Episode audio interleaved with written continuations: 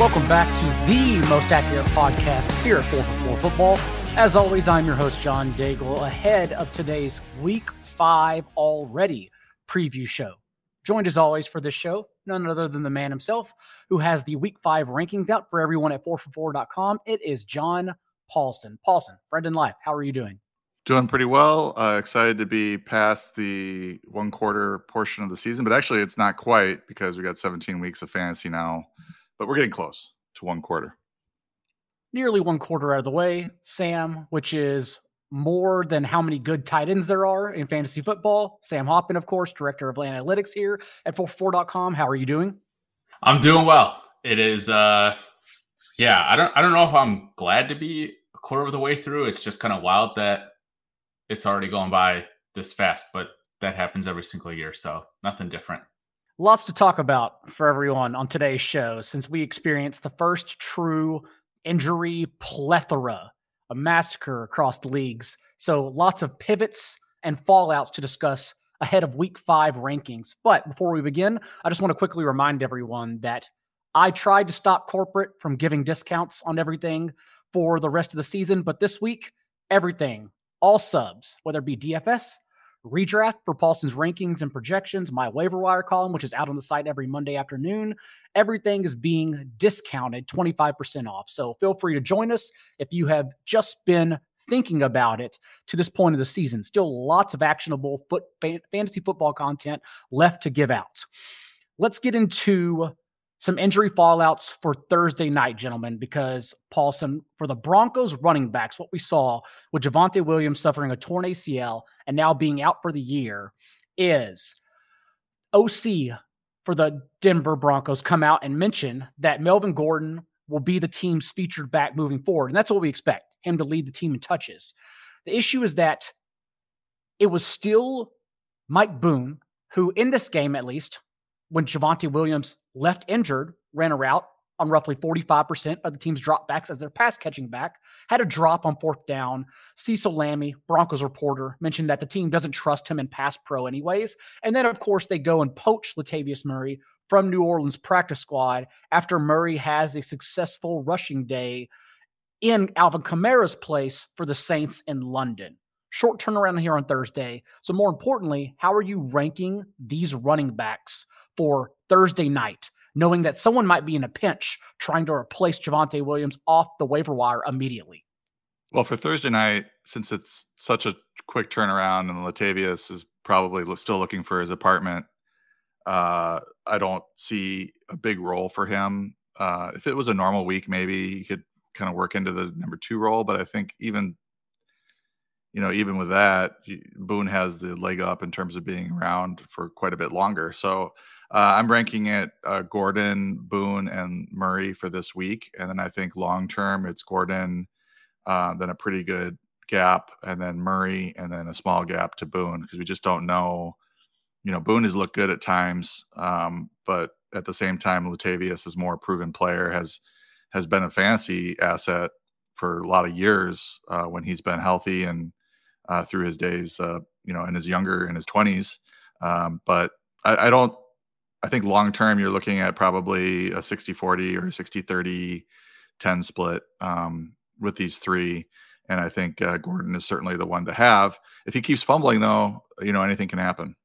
Five fumbles in Melvin Gordon's last five appearances in the NFL whereas Latavius Murray has one fumble on his last 652 touches going all the way back to 2018. I imagine that's why he got brought in. And Sam, that's why rest of season, if you ask me to bet on one, I still think Latavius Murray has a much greater shot to take over the backfield, even though I do think it's going to be a timeshare, than Mike Boone. How are you treating them rest of season? Melvin Gordon, of course, not a free agent on waiver wires. Uh, everyone will be starting him in week 12 week five.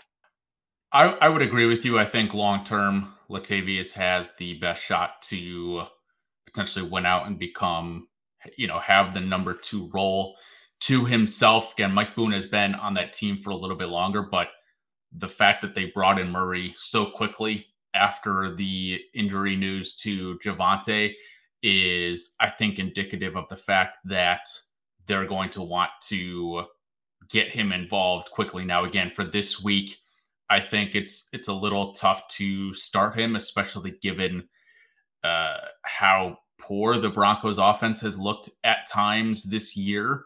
They've been able to move the ball into the red zone, but once they get into the red zone, it's been a bit of a struggle. And I believe the Broncos rank, uh, yeah, 30th in rushing EPA per play. So they have not been effective on the ground regardless. So I, I would lean Latavius Murray over Mike Boone rest of season. I also want to discuss what happened with the Falcons running backs. Cordarrelle Patterson now out for at least the next four games on IR. Damien Williams, currently on IR, could return in a couple weeks once he's eligible to. And then, of course, left over is Tyler Allgeier and Caleb Huntley, both who are available in a majority of Yahoo and sleeper leagues. The issue for me, though, Paulsen, that's why I'm curious to get your thoughts, how you would rank them this week, is that this Falcons schedule is absolutely brutal, which is why I haven't been treating the Falcons running backs on the waiver column that seriously because not only the Bucks this week, but then we move forward and it's nightmarish matchups against oh the schedule just exited my screen. Go ahead and talk about this week and I'll pull up the schedule. yeah, uh, they've got Tampa this week, the 49ers next week. Bingo. Uh the week after they've got Cincy and they're 23rd adjusted fantasy points allowed to running back, so that's not a bad matchup. But you're kind of looking at two bad matchups. Uh, the Chiefs running backs did pretty well against the Bucks last week, so there is that sort of you know story you could tell yourself. Um, to quote our friend Chris Allen, uh, I think um, you know heading into the season, we didn't know for sure what was going to happen with this backfield, and then week one began, and it looked like it was going to be Cordarrelle Patterson and Damien Williams uh, to start. Uh, if I remember correctly, Allgeier was uh, a healthy scratch that week, week one. Um, he didn't carry to touch the ball, so I think he was actually, I think he was actually a scratch. So uh, Williams injured his hamstring. He went on IR, so he's not due back this week, but he might be back next week if I understand that correctly. So I don't know if he's still viewed as ahead of the rookie um, when he when he does come back. But the rookie's played pretty well. Allgeier, uh, five point three five yards per attempt. Uh, he's had a couple catches, one for five yards, one for twenty yards. Uh, had a decent game last week with 104 total yards. Uh, against Cleveland, who are 30th in adjusted fantasy points allowed to running back. So this is not like a, a, situation to get super excited about, I don't think, because we just don't know where Damien Williams fits into the uh, scenario, and uh, I think you he's worth an ad, um, but I wouldn't be excited or want to use him in the next two weeks.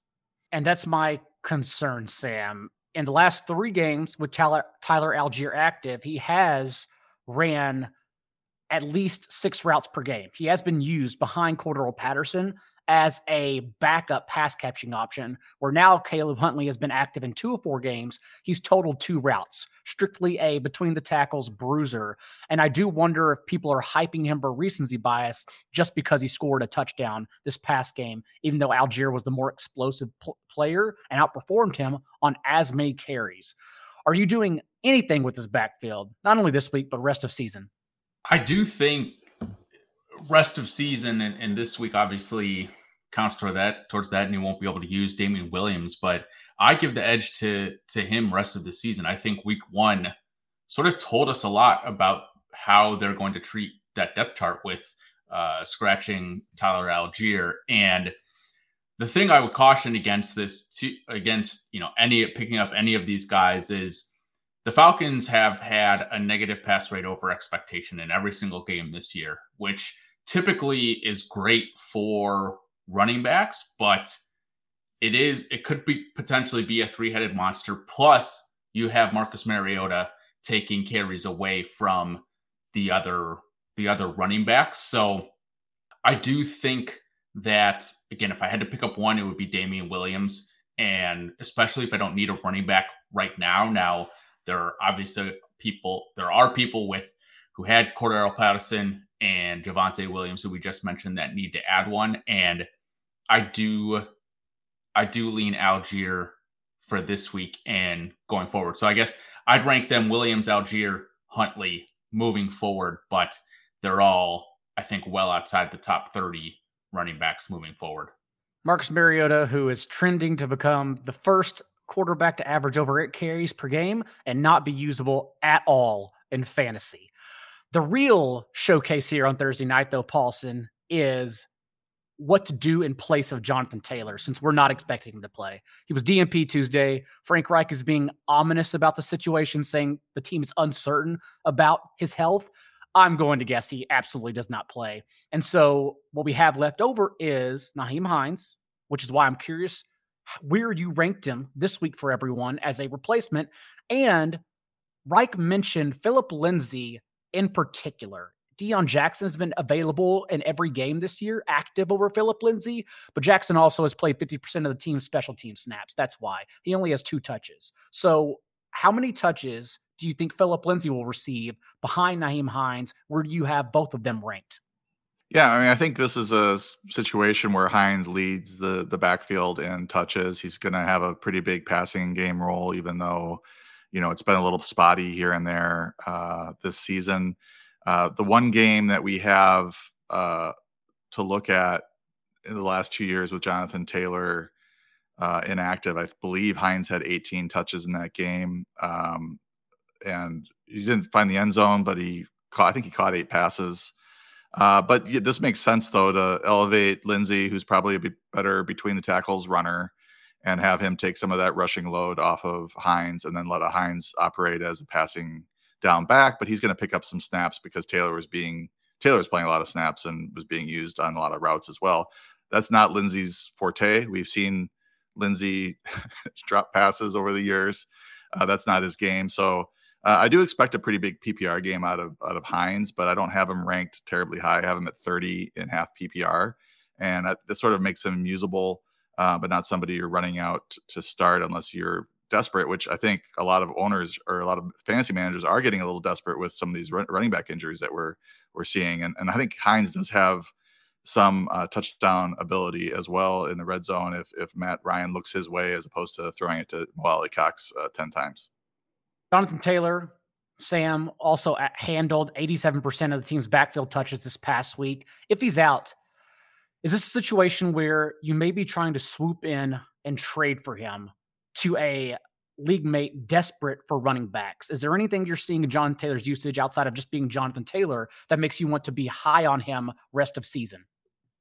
I do. I mean, he is he basically owns the backfield right now. Uh, all the reports coming into the season where they were going to continue to use Nyheim Hines, I think, you know, sort of use him to spell Jonathan Taylor, but Hines has eight total carries on the season compared to, I believe, 81 for Jonathan Taylor. Jonathan Taylor is running more routes as well. The targets haven't totally been there. He's had he had seven targets in week one, but then has had one, five, and three targets in each of the last three weeks. So this is certainly as good of a buy low opportunity on Jonathan Taylor as you're going to get. Again, having the the short week and higher risk of him not playing given that.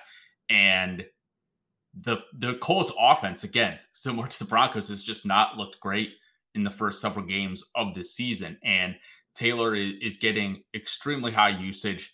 And I think if he's out, it's a pretty clear definition of roles between Lindsay being sort of the between the tackles guy, like Paulsen mentioned, and Hines being the pass catching guy, because so, something happened this offseason where they just don't either they don't trust or don't want to trust Hines carrying the ball. I would add that the offensive line has been the issue for the Colts. I was looking at the adjusted line yards at Football Outsiders. They're 31st this year in adjusted line yards after a seventh place finish last year. So a big disparity, big drop off in uh, run blocking for whatever reason uh, with that Indianapolis line. So that to me doesn't it doesn't really knock Jonathan Taylor down too much, but he's not running behind a really effective offensive line right now when he does come back. I want to discuss some matchups here in week five because I know a lot of people have questions about what to do with Aaron Rodgers, QB 25 in fantasy points per game, and hasn't finished any higher than QB 12 in any game individually this year. Russell Wilson, who is the QB 13 in fantasy points per game this season, but has lacked a ceiling in this offense, this sluggish, slow paced offense, and then loses one of the most explosive players in this unit. And then, of course, for Matthew Stafford, who six interceptions, also not reaching his ceiling. Tyler Higbee, who doesn't get upfield, is a second receiver. Stafford, five of his six interceptions this year have come from a clean pocket. So it's actually his fault. You can also blame the offensive line. And meanwhile, Jared Goff and Geno Smith are doing nothing but performing and hitting their ceilings because their offenses are elevating them weekly. So, Paulsen, let's talk about what to do with these aging quarterbacks right now, knowing that Goff and Geno are actually out there for people to start this week. Uh, yeah, it's interesting the QB two ranks. Um, I'm, I'm, still pretty high in Aaron Rodgers. He's he had the really bad week one, and then has had three straight games of 16 plus fantasy points. Uh, he he's pretty much a shoe in to throw two touchdowns every week. Uh, so I, I, he's just barely getting to know his his receivers, and you know Doubs is is showing up, and Lazard's back. So I think it's uh I think things are going to trend up for him. Um, and he's got his best matchup of the week or best matchup of the year this week with the, the Giants, your 22nd adjusted fantasy points allowed to quarterback. So I, I, have him ranked inside the top 10. But after that, it's a little dicey. I agree that, you know, Stafford against Dallas, they're third in adjusted fantasy points allowed to quarterbacks. Uh, he hasn't looked great. Uh, Geno's been been great. Uh, the interesting thing with Geno and Jared Goff is that they're facing traditionally good defenses in the Saints and the Patriots. But this year, the Saints are 14th in adjusted fantasy points allowed to quarterbacks, and the the Patriots are 20th. Um, but I think a little bit that has to do with how bad Rodgers played in Week One, so they're not getting credit uh, for what they did against Rodgers in Week Four uh, with the way those numbers work. So um, I'm a little leery on Goff still. I think he had a really nice matchup last week. I think if he gets Amon-Ra St. Brown back, that's huge for him. Um, but if those if he's still throwing to to Hockenson and Josh Reynolds primarily, I think the, the Patriots will do a better job containing him. And then Smith, uh, you know, in the dome, I think is pretty good with uh, against the against the Saints. Uh, they're 14th, as I mentioned, against quarterbacks, and they're coming off of that London trip, so they might be a little bit jet lagged and, and tired from that whole trip. Um, he's obviously got two really good receivers in Tyler Lockett and DK Metcalf, and you know, he's finding Will Dissly pretty much every week for a touchdown. Uh, and he runs a little bit. So he's actually performed pretty, pretty well. So I could see uh, starting both of them over Stafford, uh, you know, and then you can get into conversations about Derek Carr with a, you know, shootout potential against the Chiefs. Russell Wilson, who finally, you know, played well uh, fantasy wise against Vegas. He's got uh, a pretty good matchup against the Colts. Um, but I think it's I think it's uh, tough because these you know nine through 16 uh, are, are tough ranks this week. Sam, any thoughts on nine through 16 this week? Where does Geno Smith and Jared Goff fit for you? Again, knowing that they can be plucked off waiver wires. I also think I didn't mention him, but if Jameis Winston's healthy, uh, even in coming back from London, I think it's a pretty sweet spot against the Seahawks. For sure. Uh, Paulsen took pretty much all of my talking points on on Geno Smith, so I won't get into him. I mean, Stafford has been not great. I've seen him get dropped in a number of leagues. They play Dallas, who is third in adjusted fantasy points allowed this week, and has been an exceptional defense thus far. You know, they've had a, a slightly better schedule or easier schedule, but again, the adjusted part of that uh, adjust for that schedule, which is nice. So I would lead Smith over Stafford. I think the rest of the rankings, you know, I've got them up here, look good to me. I I would probably even put Goff over Stafford, given just how many points that Detroit team is scoring. And to to Paulsen's other point is the Patriots defense just doesn't sort of look like its old self. So I I'm downgrading Stafford a bit. Outside of Cooper Kupp, they they really don't have anything in the way of the passing game. Tyler Higbee's been uh, a nice player, but he's his fantasy value has been thriving on his targets and not necessarily anything else. So I I think if you have Stafford, there are certainly better options available on your waiver wire. Let's discuss Josh Jacobs, who everyone, of course, is starting if they roster him. But how do we view him rest of season, Paulsen, for everyone to give them a gauge on trades, whether they are trying to trade high on him or perhaps even buy high on him. Because what we've seen since week two, last three games for the Raiders, is Jacobs handles 71 of 81 running back touches. and averaged an 11% target share in that span. Most recently, this past week, ran a route on a season high 72% of Derek Carr's dropbacks because they have basically phased out every other running back in this offense. So, how do you view Josh Jacobs both this week and rest of season? Yeah, and that's not what we were really expecting with Josh McDaniels no. coming in uh, with New England's. Uh, you know, the back the backfield New England was a constant uh, guessing game, uh, but the, he's basically decided that uh, Jacobs is the I don't know if it's a bell cow. Maybe he's getting towards bell cow status, but definitely lead back status. Uh, doesn't appear that Zamir White is ready to really dig into his workload. Uh, Brandon Bolden gets a handful of snaps here and there, uh, and uh, Ameer Abdullah is kind of an afterthought right now, even though uh, when he has touched the ball, he's looked pretty good. Um, so I, I, view him as a, a you know an RB two uh, rest of season, and you could certainly make a case for him, you know, in the low teens, you know, that 17 to 20 range, uh, alongside Dameon Pierce, uh, Edward Helaire, Miles Sanders, uh, Breece Hall, who's trending up, AJ Dillon, I think, and then Damien Harris. I think he's in in that group and probably getting towards the top of that group given his uh, you know certainty of workload. Sam, any thoughts on buying high on Jacobs right now? Perhaps you're team with a good team with multiple pieces that you can then send for a two to one, three to one deal, knowing that those good pieces are not starting on your amazing team anyhow. I I do think that's a, a good option. I I certainly wouldn't be selling high on Josh Jacobs. I, I'd be I'd much rather be on the buying end of things. You know, there's a, a question in the the chat that we had about Jacobs versus James Robinson rest of season, and I think Jacobs has an opportunity to maintain his workload through the different game scripts. Like you mentioned, his route run percentage is is jumping up, and there's nobody else who's taking away carries from Josh Jacobs at the point at this point. He is second in the league behind uh, the aforementioned Jonathan Taylor in the percent of his team's carries that he's gotten at 78.7%. He is one of just two running backs to have every single one of his team's carries inside the opponent's 10 yard line, which is just huge from a potential ceiling standpoint.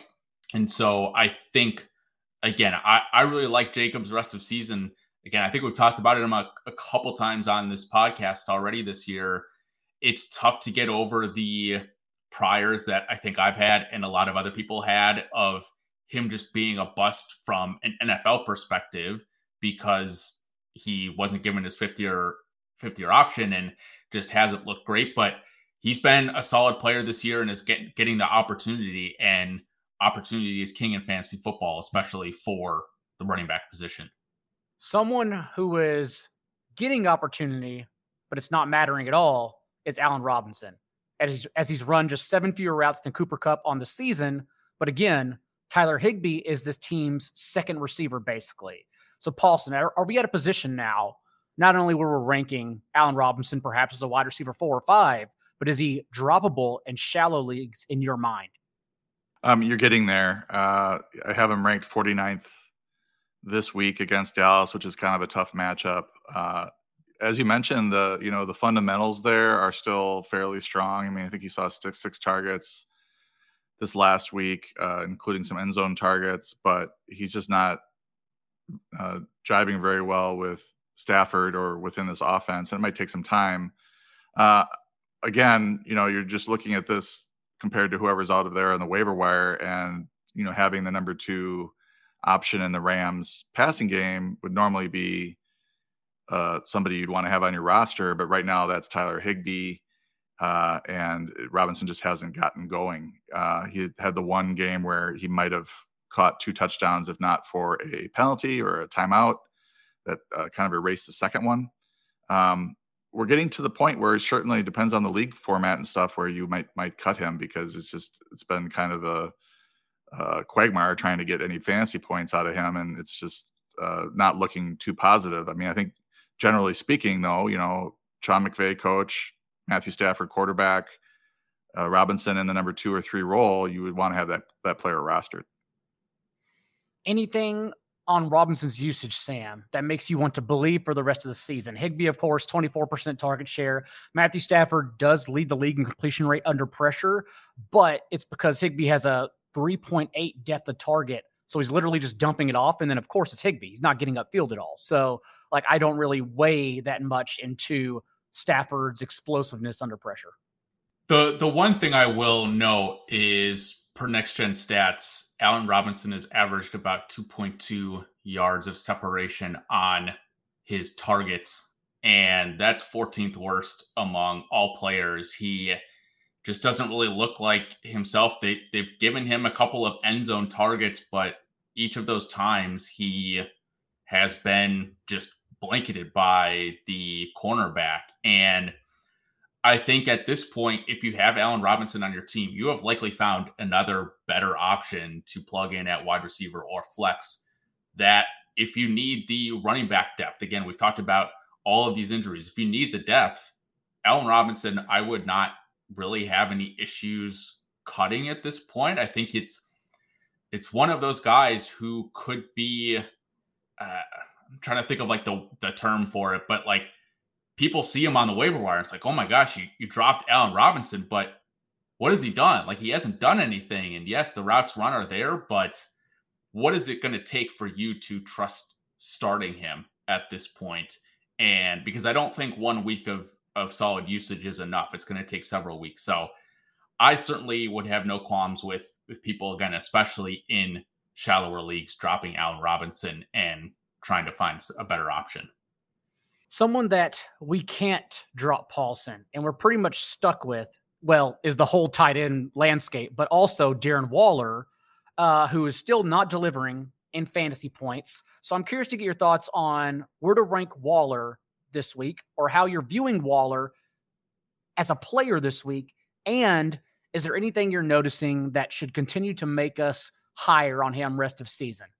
Yeah, it's been kind of a disappointment with Hunter Renfrow out that he hasn't, you know, stepped up more than what he has. Uh, he had he had the good start to the season, four for seventy nine on six targets in week one, six for fifty and a touchdown in week two on eight targets. Uh, but since then, against Tennessee and Denver, just five targets in each game, uh, three catches in each game for under 25 yards, both games. Uh, even though he's playing 73, 80% of the snaps. Uh, I think it, you know, if you have Waller, you just kind of have to start him and hope, unless you have a better option at tight end. But how many better options are there really out there historically uh, other than Darren Waller? He's starting to like look to me like more of a mid range um, tight end one. I mean, I do have him at four. Like it's just between him and Ertz and Higbee and Kittle and Goedert. It's just kind of a you know take your pick.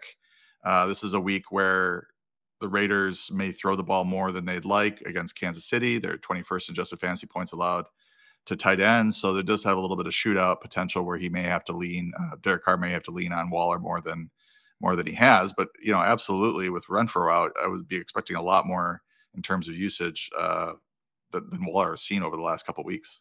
Paulsen, I have a a question for you. Who would you rather have rest of season? TJ Hockenson, who just had a massive week, or Darren Waller? Well, that's. I mean, Did I still have Waller? You? No, no, I no, I still have Waller. I had, had to pull up my rest of season rankings. I want to make sure everything matches. But I had Waller. I still have Waller. I had Hockenson. I think Hockenson's. I mean, I like T.J. Hockenson, uh, but he's been you know quiet whenever fairly quiet whenever Amon-Ra St. Brown has been healthy. Obviously, he had a giant, giant game last week. Does that lead to, you know, six, seven targets per game in that offense? That'd be great. Uh, I think then that if we knew that, I think you could move Hockenson up to maybe even tight end three.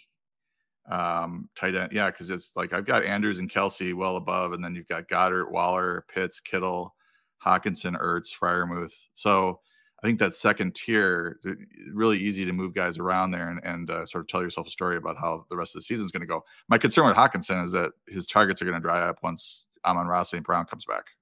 I agree, especially if Chark comes back as well. Uh, Josh Reynolds available on a majority of waiver wires if both are ruled out yet again. Let's discuss Brandon Aiyuk though, because what we've seen now is Brandon Aiyuk has reached a well, Brandon Aiyuk, two games prior to this past game, 30% target share from Jimmy Garoppolo, and then plummeted for 15% target share in week four. George Kittle, of course, back the last two games as well. So, Sam, let's start with you here. What are you doing with Brandon Aiyuk, who is basically taking up everyone's bench and not delivering a ceiling we thought he could reach?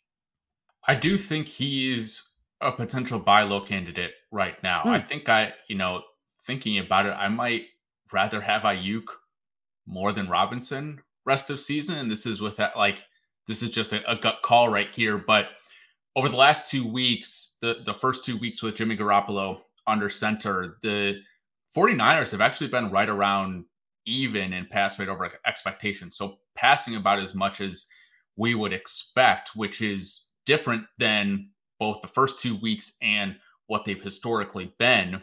And Aiyuk is still running a ton of routes. He actually leads the team in route run percent at 95.8%, doesn't have a single week under 90% this season, and is being used as that team's deep threat. He has 32.2% of the team's air yards right now for a 10.6 average depth of target. That's giving him a 0.53 whopper, which is is pretty good for a player like him.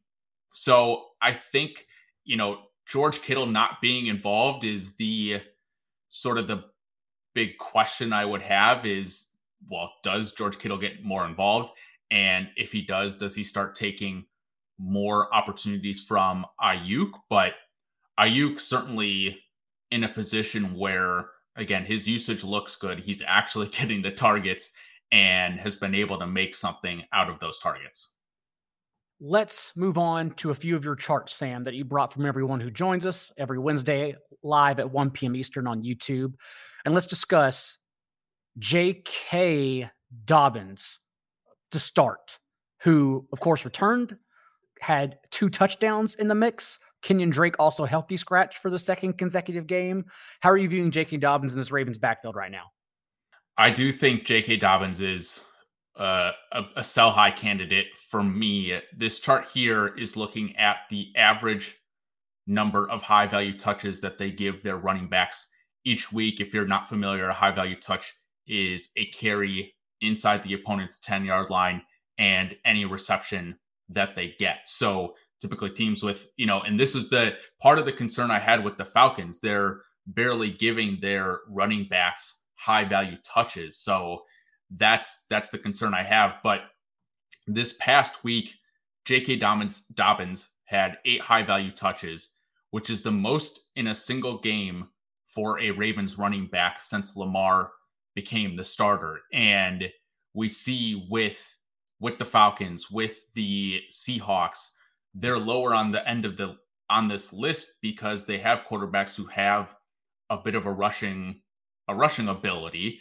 and so it's a little bit shocking to see the Ravens sort of in the middle of the pack because they're usually further down this list. So the two touchdowns in in week 4 was certainly nice from Dobbins, but he still has only gotten 30% and 42% of the team's carries. Now, that's not running back carries, that's total carries because Lamar is taking up so much of that. But he's also only been playing on 50% of the team snaps in the last two weeks. He does not really have a role in the passing game. It sort of looks like Justice Hill might might have that. He's playing on 56% of the team's third down snaps to just 12% for Dobbins. So I I do not trust J.K. Dobbins and what he did in week four to extend through the rest of the year.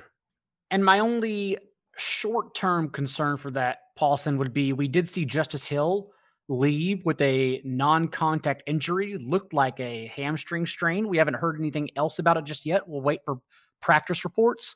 But we still have Gus Edwards returning in what we assume will be a game or two. So, what are you doing with both Gus Edwards and Dobbins moving forward? Well, I think in the short term, Dobbins looks pretty good with with uh, Hill banged up.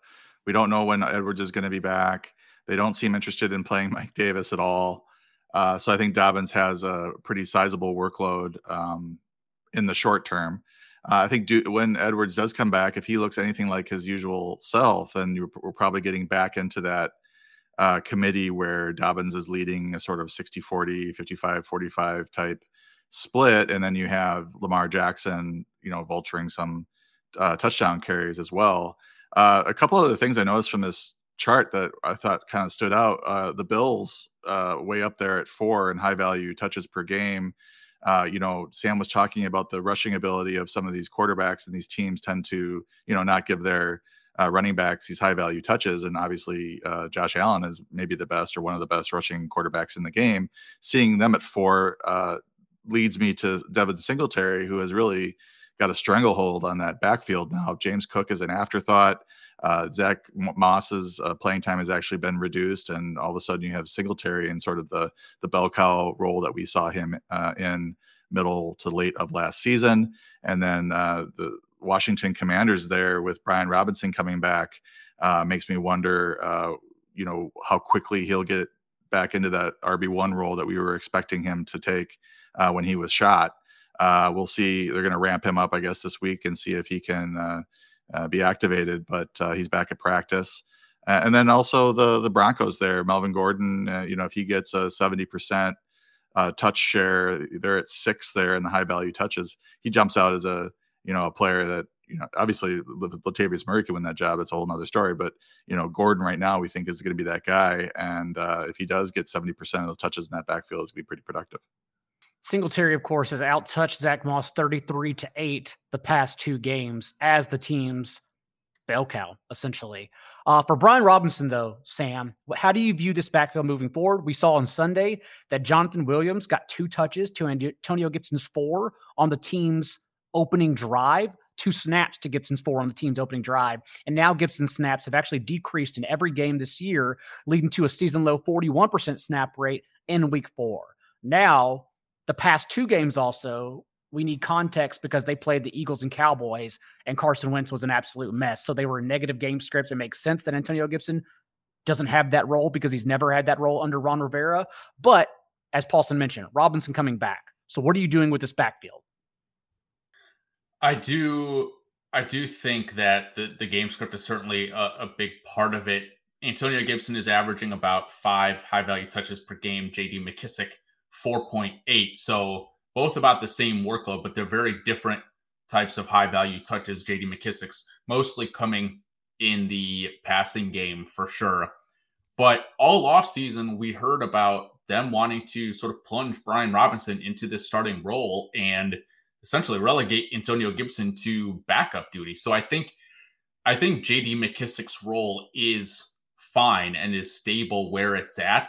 And he'll benefit a little bit more if the commanders continue to have a negative game script. But I do think that Gibson and Robinson start to split some of the the rushing work specifically. I mean, it's a it's a miracle that he's coming back this soon. I think it's a, an incredible story and I do think that if there is an opportunity, I don't know if you're selling high necessarily on Gibson, but if you want to try to trade Gibson to one of these running back needy teams that we've talked about, then there might be an opportunity because, again, based on everything we've heard, it sounds like he's go- Robinson is going to be heavily involved.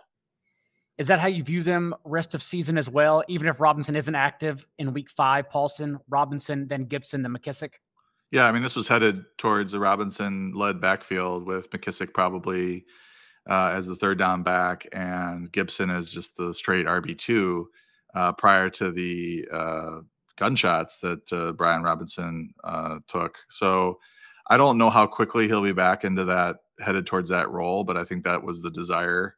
And uh, you know, a couple weeks ago, I think you quoted a news item that they just didn't have a uh, timetable for Robinson. I think when you when you hear that, you think, oh, this is long term, but they're just not telling us the timetable apparently because he was back or he's back this week in terms of getting involved in practice and and starting to ramp up. But it might be two or three weeks before they feel like he's ready to sort of take the role that he was in. I think conditioning has got to be a huge thing for him. He couldn't have been doing much running during this uh, recovery. Uh, so, uh, you know, I would expect a committee. He might get a few touches this week and then start to ramp up if if he's even active this week. So it's I mean I think Gibson has a you know another week or two where he could have some good production, but um, you know he's going to turn into a pumpkin here pretty soon. And I still question if Robinson will have this role in negative game script as the pass catching back over McKissic, since McKissic is great at that. And we expect this team and how bad they are with Carson Wentz to perpetually be in negative game scripts, perhaps taking Robinson off the field. So I, I don't want to tout him too much as like an RB2 rest of season, like a lot of people seem to be doing. You have notes on Devonta Smith for us, Sam, a chart as well, as AJ Brown has not seen any lower than a 25% target share in any game this year as Eagles wide receiver one.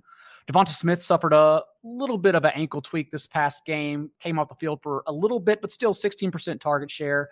Uh, had those explosive week two and week three performances. How do you see the Eagles passing game and Devonta Smith in particular right now?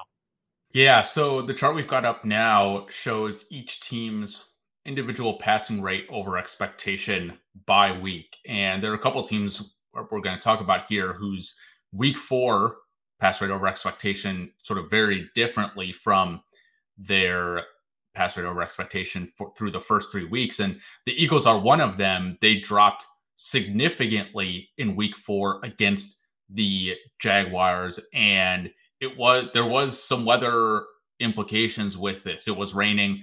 Um, you know, the Eagles got down two scores pretty quickly, but by the middle of the third quarter, they were in control of that game. Now, even though they threw the ball only 25 times, they ran it 50 times in this game. AJ Brown still had a solid day. He caught five catches for 95 yards. But again, Devonta Smith only had three catches for 17 yards, like you said, left the game a little bit early, uh, but came back. I think you should be buying Devonta Smith and starting him with confidence going forward. The Eagles, I think, through the first three weeks showed us that they're they're not going to run the ball as much as they had last year. Now we still have yet to see what a competitive game against the Eagles looks like because they've been in control for most of their games. But Devonta Smith is still running a route on nearly every snap, has not run a route on fewer than 92.7% of the team's dropbacks in a single game this year. He's clearly the team's wide receiver, too. So I, I think he's certainly a great buy low if you can, if someone was scared by his performance this past week. Sharp Football's Rich Hribar also noted that Jalen Hurts hasn't thrown or rushed for a touchdown in the second half of any game yet this year because the Eagles' schedule's too easy. They just haven't been pushed at all in the second half. So we actually haven't seen AJ Brown, Devonta Smith, and Jalen Hurts reach their ceilings just yet. Anything else stand out to you in this chart, Paulsen? Uh, I think it's interesting to see the Buccaneers. Um, yeah. I know they, they played the the the Chiefs and the uh, the Packers last two weeks, uh, trailing in most of those games. But you know, as that receiving corps gets healthy, um, they start they start to get back to their you know pass happy ways. They're not running the ball particularly well either. Uh, I think Leonard Fournette and uh, Rachaad White had six carries combined in a recent game. Uh, and so I think Chris Godwin is getting back to kind of being a must start after, you know, I think getting through this last week unscathed, playing a lot of snaps, seeing a lot of targets. Uh, hopefully he's fully healthy now. Uh, and he had an extra couple weeks there for his uh, his knee to heal as well. So um, you know, I've got him ranked at 21 this week, thinking that he's going to get back to his usual ways. A season high route run on 86% of Tom Brady's dropbacks this past week. Sam, how do you view the Bucks wide receivers moving forward?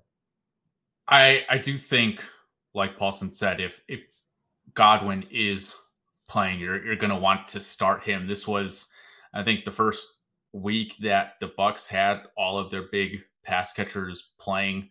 And again it was against the Chiefs. They were trailing for the majority of it but pass rate over expectation takes some of that game script aspect out of it. And again I don't I don't remember seeing them rush the ball once in the second half of that game. So I do think that this is more indicative of what they're going to be rest of season. They play the Falcons this upcoming week, so that could be a, a game in which they're in a positive game script. But I do think you should bump up the Bucks receivers a little bit from where they had been the first couple weeks. The the health is obviously a concern. Uh, I believe I saw before the show that Cole Beasley did retire just out of the blue, so he is you know he wasn't a huge factor, but that's that's another player that that they're not going to have. So um, Scotty Miller again, I think is someone else to watch out for potentially, but I think a a, a slight bump and upgrade for these Bucks wide receivers going forward.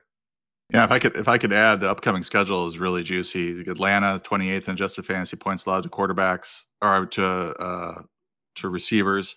Uh, Pittsburgh 24th, Carolina 18th, Baltimore 25th, and the Rams 30th. Uh, they don't play a team inside the top 10 in uh, wide receiver adjusted fantasy points allowed until week 15 when they play the the Bengals, who are third. Now those numbers can change, but really a juicy upcoming schedule for Tom Brady and uh, those Tampa receivers.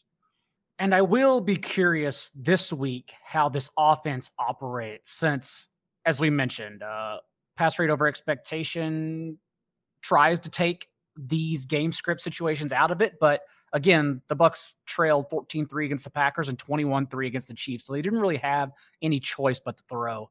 Um, we'll see what happens between Fournette and all of these receivers. You also have notes on the Jets receivers, Sam, because we saw Zach Wilson come back and Corey Davis then lead the team in targets with a 19.4% target share. Davis also has now played six full games with Zach Wilson. And Garrett Wilson obviously wasn't available for this team last year, but Corey Davis has averaged seven targets and a 20% target share from Wilson in those six games my uh, Garrett Wilson came in with six targets, 16.5% target share. And then Elijah Moore, who continues running the most routes on this team, just four targets and an 11% target share from Zach Wilson. What are you doing with, this, with these receivers who I think will just have ebbs and flows and will never actually start and sit the correct one each week? You're probably right. I, you you mentioned a lot of the stuff. Corey Davis is running a route, excuse me, ran a route on 73% of dropbacks, both Wilson and Moore were at or above 90% in the game this this past week. But you see again here on the chart that they threw they did not throw the ball as much as you would expect. And you know, they were in a, a negative game script for for part of it. I mean, it, it was pretty much within a one score game most of it. And it, it's just interesting to see that with Zach Wilson coming back and playing a Steelers defense that they that hasn't been nearly as good as they had in the past. So I think if they're, you know, I think we talked about Elijah Moore a little bit last week and him being a potential buy. I think that window is still open since he he didn't have a massive game. I've seen a couple people pick Corey Davis up off of waiver wire. I would not trust him to start for sure. I think his his weeks are going to fluctuate a lot more than Wilson and Moore, and will sort of be the third guy between them once it all gets figured out. So I would probably rank I would probably rank more higher than Wilson rest of season still, but it is is very close between those two. Reference Elijah Moore this week this week ranked as Paulsen's wide receiver 41, Garrett Wilson 37, and Corey Davis 43. Just all jumbled up together with no real way to predict who's actually going to lead this team in receiving. On the other side of the ball this week, though, Paulsen, quickly, I know you want to talk about Teddy Bridgewater, who is a viable streaming option. Um, I was in the 4 4 Discord and I already put in that I like the Dolphins laying the field goal this week. I, I think the Dolphins may have the best quarterback in this matchup. Yeah, Teddy uh, has been pretty good when he's had an opportunity uh, to play, and he's got his best weapons probably of his career with Tyreek Hill and Jalen Waddle. Um, some, uh, you know, Chase Edmonds is a good pass catching uh, running back. Uh, so, and a pretty good scheme going there. So, I think he is, you know, you could pretty much pick him up off the waiver wire and get a decent start out of him this week. Any thoughts, Sam, before we get out of here on, I know this is from left field, but Gabriel Davis who has now seen his target share decrease in every game, leading to a season low 8% target share this past week. Uh, of course, his last two appearances have also been post injury from week two. You know, it's interesting because he has a very similar profile to Allen Robinson in his usage right now, but I really want to believe in Gabe Davis a lot more. I think just with the way that offense is and who the quarterback that's throwing the ball to Gabe Davis is, I I tend to lean towards buying more on Gabe Davis than I would Allen Robinson for sure. And again, the fact that the Bills currently lead the league in pass rate over expectation, I think uh, the ankle injury, I don't know how much that is impacting Davis, but I you can't start Davis by any means this week, but if I see one good week of usage from him, I'll be ready to to start him again. Let's give them both scenarios, Paulsen, between Isaiah McKenzie and Khalil Shakir. Uh, Shakir, of course, only playable if McKenzie is ruled out with that concussion. McKenzie, an amazing option, I think, against the Steelers if he's active for this game. Were you ranking both if McKenzie starts and if McKenzie sits? Yeah, and just back to Gabe Davis. I think the ankle is. I, saw some footage of him running routes. he's not able to cut off of it like he has been, and he's not a fantastic separator, uh, route runner as it stands. So he has to get as much separation as he can so that he can make his contested catches. Uh, so what you're looking for, I think, with Gabe Davis is that he starts to get in some full practices. Uh, maybe we see some footage that looks better, and that ankle heals. I think he's a really nice fantasy asset rest of season if that ankle isn't doesn't bother him all year. Uh, on the flip side, your question, John, um, I'm I have McKenzie in all my managed, actively managed leagues. He was definitely a player I was targeting late. I was touting him, and now that J- Jamison Crowder is out of the way for probably eight weeks or more, uh, that slot role is going to be his if he's healthy. Uh, I think he's I think it's a wheels up situation if he's able to play. They might limit him a little bit this week if he is a go because of that really hard hit that he took. He told uh, on a podcast he said that it was the hardest hit he's ever taken uh, in football. So I am a little questionable whether or not he's going to play. So I don't have him in the in the rankings right now. I have Shakir at 48, so he's sort of in that uh, you know wide receiver four, wide receiver five, you know dart throw type option. But when you look at this uh, team as a whole right now, and this passing game as a whole, they are facing the uh, Pittsburgh Steelers, who are 26 in adjusted fantasy points allowed to receivers. Uh, Stefon Diggs is obviously going to carry the load. Uh, Gabe Davis is gimpy. So it is if it is Shakir in that third role, he might actually be the number two option. Uh, Dawson Knox might be the number two option, and they're going to outproduce where I have them ranked. I currently have Davis at 28, and I'm just hoping that we get a full practice uh, and some you know more health on that ankle uh, as we get through this week. Um, so that's how I look at it. If McKenzie does play, I'll have him ranked uh, higher than where Shakir is right now, but there is a little bit of a worry that they'll rotate him with Shakir. Um, just as he gets through this one week after that really hard hit that he took. The rest of your start sit questions can be answered by going to 4for4.com and checking out Paulsen's week five rankings. Paulsen, what else do you have on the site for everyone this week? Well, uh, I got to finish up sneaky starts uh, today, doing the podcast, of course, on on Friday, and uh, working with uh, Jeff Hicks, who's going to be writing the uh, breakout receiver model uh, weekly for us. Sam, what else on the site? Hop into cl- two conclusions out this morning. We'll have the season long expected fantasy points model article out tomorrow morning. And as always, charts on charts. Anthony and Paulsen, as he mentioned, will be back on Friday. TJ Hernandez and myself on the DFS MVP show live 6 p 6:30 p.m. Eastern on Friday. Until then, good luck this week. Be a little bit kinder than what's required. We'll see you next time.